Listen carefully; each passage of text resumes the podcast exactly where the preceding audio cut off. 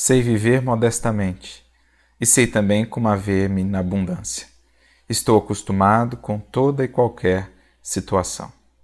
Apóstolo Paulo, na sua carta aos Filipenses, capítulo 4, versículo 12.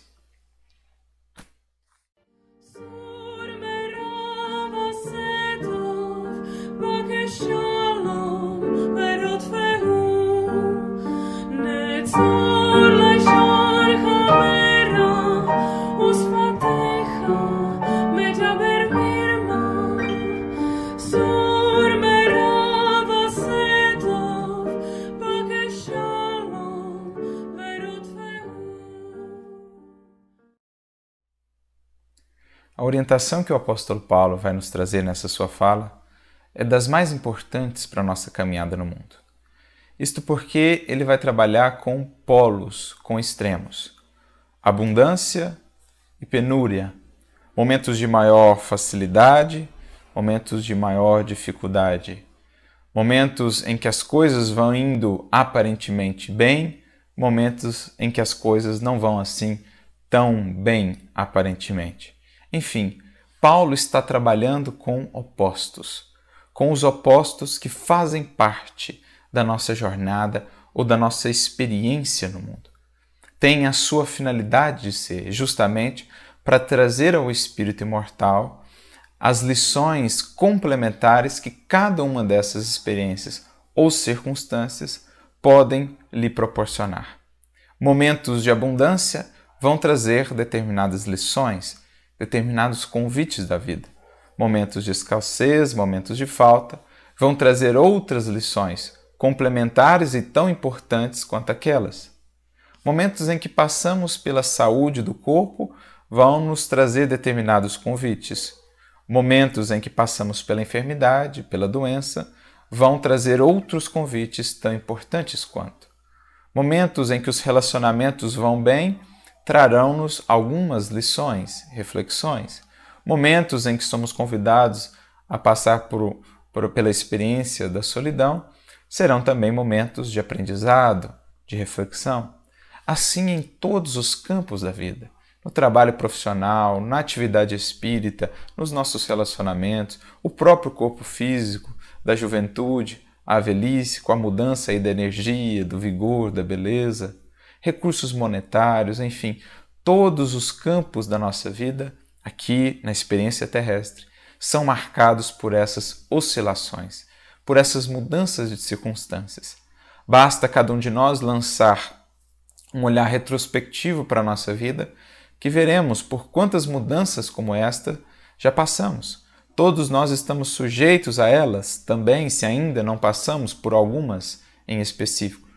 Todos estamos submetidos na vida física a essas experiências que têm, como falamos, uma finalidade primordial: enriquecer o espírito com aprendizados, com atributos, com capacidades que se complementam no todo do desenvolvimento do nosso ser.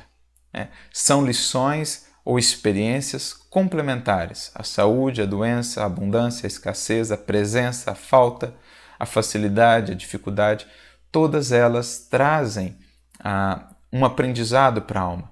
E é justamente essa grande orientação do apóstolo Paulo.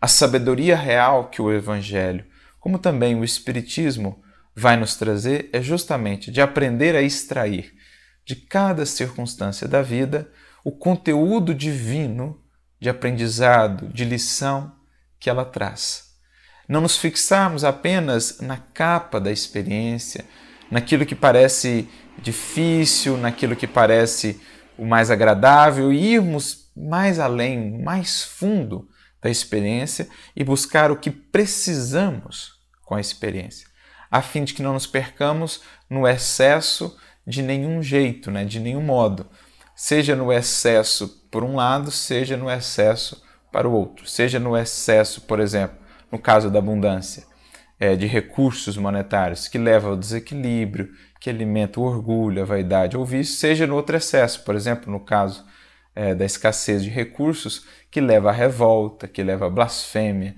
que leva à agressividade, que leva à inveja. É preciso fugir desses extremos, aprendendo a lidar ou extrair desses polos da vida o conteúdo divino que trazem e enriquecem o, o nosso ser. Essa é a grande sabedoria, o olhar que somos convidados a desenvolver com o Evangelho do Cristo, com a doutrina espírita. Percebendo, por exemplo, que, como falávamos, a abundância de recursos monetários é um convite da vida ao aprendizado da benevolência, da beneficência, do despojamento, do desapego, é, da caridade mais material, do progresso é, da coletividade. Enquanto que o momento de escassez, de não tão abundância assim de recursos materiais, é o momento de desenvolvermos a paciência, a resignação, a confiança, a fé, é, uma entrega maior, é, a capacidade de sacrificarmos um pouco mais, de, de reconhecermos quais são as necessidades primordiais do nosso espírito, do nosso ser, para sermos felizes. Enfim, um olhar lúcido, um olhar consciente vai saber extrair dessas duas experiências que se complementam. Por isso, ao longo da jornada evolutiva, passamos por uma e por outra de maneira alternada, né? vamos colhendo o que cada uma tem a nos trazer. Então, o olhar lúcido, consciente, sabe extrair de cada uma delas o melhor, sem se prender aos desvios, aos excessos que cada, um, cada uma delas pode conduzir o espírito. Ah, no caso, por exemplo, da saúde do corpo. O momento de saúde no corpo traz-nos o convite perante a vida para aplicarmos essa saúde na construção de nós mesmos, no serviço aos semelhantes, no progresso da coletividade, no trabalho, na realização, enfim enquanto que a enfermidade, o momento da doença, nos convida à experiência da humildade, da paciência, da resignação ante os desígnios do alto, né? exemplificando também para aqueles que convivem conosco é, e, claro, ajudando-os a, a despertar para outros valores quando vem essa postura de confiança de esperança, mesmo numa situação difícil. Então, ambas se complementam, ambas têm lições preciosas.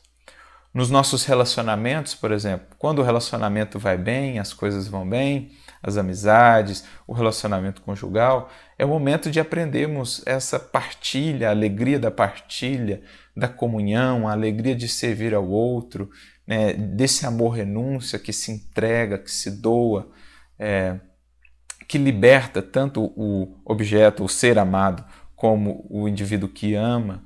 É, é esse convite que nos é feito no momento em que os relacionamentos vão bem, mas nós podemos passar também pelos momentos de escassez, uh, em que somos convidados a passar por experiências de mais solidão, seja pela, por uma mudança, né? Alguma circunstância da vida, a solidão também é um convite abençoado da vida, à introspecção, ao desenvolvimento do alto amor, do conhecimento de nós mesmos, aprendemos a estar bem com nós mesmos, tem também as suas lições. Né? Ah, a própria jornada aqui pelo mundo, o nosso corpo físico, a juventude, o vigor, a beleza da juventude, é o momento para construir, realizar e para o mundo, né, é, fazer realmente é, grandes mudanças, utilizar toda essa energia, é, alimentando aí o progresso de nós mesmos, como também da coletividade. A passo que muitas vezes acabam algumas consciências, alguns corações tomando esse momento da juventude como um momento para excessos de todo tipo, apenas de gozo, de desequilíbrios, de indisciplina, de descuidado consigo mesmo, enfim, é aprender a discernir. E a velhice, né, que é o polo oposto, em que já não há tanto assim aquele vigor do corpo, aquela beleza do corpo, é o momento da introspecção, da reflexão, da consolidação das experiências vividas ao longo da encarnação, é um momento também de realização, mas sobretudo realizações mais íntimas, mas também realizações exteriores, porque a consciência da imortalidade é, nos traz essa compreensão de que é sempre tempo de realizar.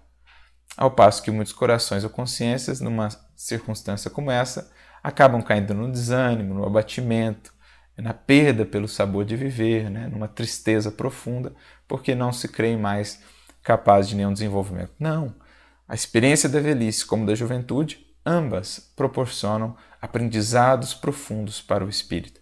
Então, é esse o olhar, é essa sabedoria de viver que nós somos convidados a desenvolver com o Evangelho de Jesus, ainda mais quando explicado pelo Consolador prometido, pela mensagem espírita, que nos abre esses horizontes infinitos da imortalidade, que nos ajuda a nos reconhecermos como espíritos imortais, caminhando para uma jornada eterna, passando por circunstâncias transitórias, de abundância ou de escassez nos mais diversos sentidos, mas cada uma delas com um propósito, com uma lição a nos trazer. Com esse olhar, com essa adaptabilidade, com essa capacidade de extrair de cada circunstância o conteúdo divino, o tesouro precioso que ela traz consigo, estaremos realmente aproveitando ao máximo a nossa jornada, vivendo enquanto espíritos, embora no corpo, com a consciência da eternidade e de todos os tesouros, né, de todas as riquezas que cada experiência transitória aqui, aquelas que parecem mais agradáveis e aquelas que não parecem tanto assim, é, que, o tesouro que cada uma delas tem a nos trazer. Aprendamos, portanto, isso com o apóstolo Paulo, com o Mestre, e busquemos essa sabedoria de viver, de extrair ou de enxergar em cada circunstância um aprendizado, uma lição, uma maneira de enriquecer ainda mais a nossa alma. Que Jesus nos inspire e nos ilumine a todos. Muita paz.